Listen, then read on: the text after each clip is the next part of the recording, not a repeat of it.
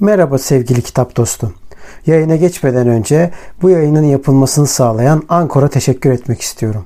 Ücretsiz olan Ankor, podcast'inizi doğrudan telefonunuzdan veya bilgisayarınızdan kaydetmenize ve düzenlemenize olanak tanıyan araçları mevcut. Ankor, podcast'inizi sizin için dağıtır. Böylece Spotify, Apple Podcast ve daha pek çok yerde sesiniz duyulabilir. Üstelik minimum dinleyici olmadan podcast'inizde para kazanabilirsiniz. Tek bir yerde podcast hazırlamak için ihtiyacınız olan her şey Ankor'da. Yayına geçmeden önce hadi vakit kaybetmeden ücretsiz Ankor uygulamasını indirin veya başlamak için ankor.fm'e gidin. Şimdi podcast'ime geçebiliriz. Orhan Kemal'in Bereketli Topraklar üzerinde kitabını yazmış olduğu ve ismini tam anlamıyla layık olan Bereketli Topraklar üzerindeyiz bugün. Bu içeriğimizde bu kitabın nerelerde yazıldığını, hangi sokaklarda geçtiğini anlatacağız.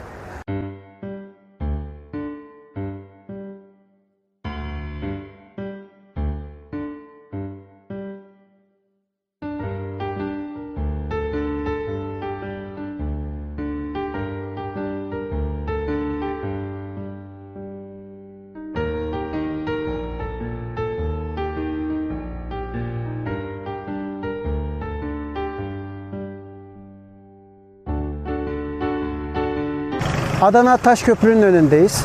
Bereketli Topraklar üzerinde kitabındaki yer alan Amele Pazarı'nın kurulmuş olduğu köprünün önündeyiz.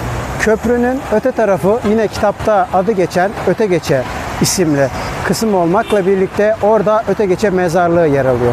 Günümüzde Yüreğir olarak bilinen bu bölge şimdi gösteremeyeceğimiz ve bilemediğimiz bir yerde yer alıyor. Aynı yine Adana'nın İnönü Parkı olarak bilinen ve minibüslerin çokça kalktığı Rum mezarlığı gibi. Bu bölgenin bir tarafı Seyhan olan, öte tarafı ise öte geçe. Taşköprünün ne zaman yapıldığıyla alakalı olarak çeşitli efsaneler var. Ancak bu kısımdan sadece amelelerle ilgili kısmı biliyoruz. Ameleler burada ilk başta 19. yüzyıl öncesi aslında Kavalalı Mehmet Ali Paşa'nın yapmış olduğu işgalin sonrasında oğlu İbrahim Paşa'yı bu bölgeye getirmesiyle oldu. İbrahim Paşa'nın bu bölgedeki toprakları bereketli olarak görüp pamuk ekmeye karar vermesiyle bu bölgenin kaderi değişti. Aslında Osmanlı'nın hiç sanayi bölgesi olmamasına rağmen Adana bu noktada çok bereketli topraklar olduğunu ispatladı. Bununla birlikte İbrahim Paşa'nın karşısına çok önemli bir sıkıntı çıktı. Bu sıkıntı buradaki ırgat sorunuydu.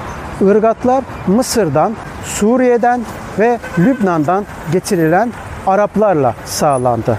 Bu Araplar o kadar fakirlerdi ki kendileri Tarsus bölgesindeki Çıplaklar Mahallesi'nin ismini koyacak kadar çıplaklardı.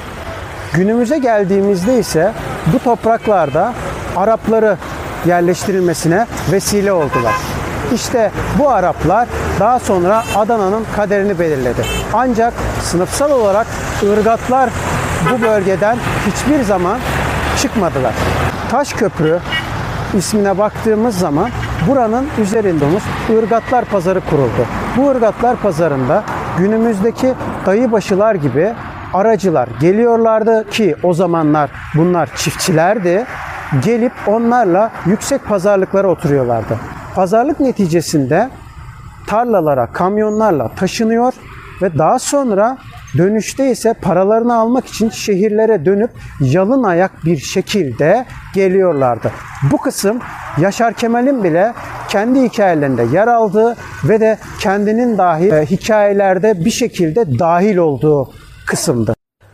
Kale kapısındaki ırgat pazarı sabahın çok erken saatlerinden beri omuz omuzaydı. Çukurova'nın bereketli topraklarında çapalayan patozlarında durup dinlenmeden, yorulup usanmadan dinlenen binlerce insan beş buçuk günlük müthiş yorgunluğun karşılığını bekleşiyorlardı. Kuruyup kararmış yüzleri, patlamış dudakları, kırık yamalı paramparça üst başları, Ama gözlerinde hiçbir zaman sönmeyen pırıl pırıl umutlarıyla bekleşiyor. Daha doğrusu çiğ güneşin altında boyuna kımıldayıp uğuldayan omuz omuza bir kalabalık, tek istek, tek umut, çoklukta tek öfke halinde bekleşiyorlardı. Bu topraklarda yine kurulan fabrikalar bölgesi trenlerle pamuklar taşınmaya başladı. Ve bu pamuklar işte o fabrikalar bölgesindeki tren raylarının üzerinde kuruldu. Günümüzdeki il müftülüğünün bulunduğu arazide istasyon bulunuyordu. Ancak daha sonra Bağdat Demiryolu'nun kurulmasıyla birlikte bu bölgede günümüzdeki garın kurulmasına vesile oldu. Bu gar bereketli topraklar üzerinde yer alan üç karakterimizin ki dönüşte de bu hikaye yer alıyor. Bunlardan bir tanesi sadece geri dönüyor. İşte bu kişinin geri döndüğü yer Adana Garı. Şarkı Şıralı Yunus bu sefer de Veli ile muhabbeti sardırmıştı. Taş köprü, Seyhan Nehri, öte geçe. Öte geçide mezarlık, mezarlıkta ameleler. Güldü. Birinde gene böyle Çukurova'ya inmişlerdi. Kara amelelik için. Öte gecedeki mezarlıkta bir gece. Ay may yoktu yukarıda. Yıldızlar vardı. Şehirden çalgı sesleri geliyordu. Dinlerken dinlerken tam uykuya geçecekti ki yanı başında bir mırıltı. Şöyle bir bakmıştı. Barracisir, öte geçe. Arapçası barracisir olan ama aslında öte geçe olan sağ kalan üç karakterimizin de hikayesinin geçtiği aslında Karşıyaka olarak bilinen öte taraf olarak da tanımlayabileceğimiz bir yerden bahsediyoruz.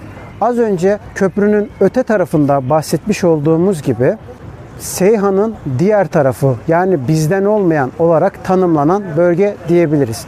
İşçiler işte arkamda gördüğünüz yerde daha çok Karataş bölgesinde çalışıp bu taraflara doğru yürüyerek geliyorlardı. Ve tam olarak üzerinde durduğumuz taş köprünün üzerinde ırgatlar pazarlık yapıyordu. Enginli, yüksekli kayalarımız, kamanınan yoğruldu binalarımız, doğurmaz olaydı analarım.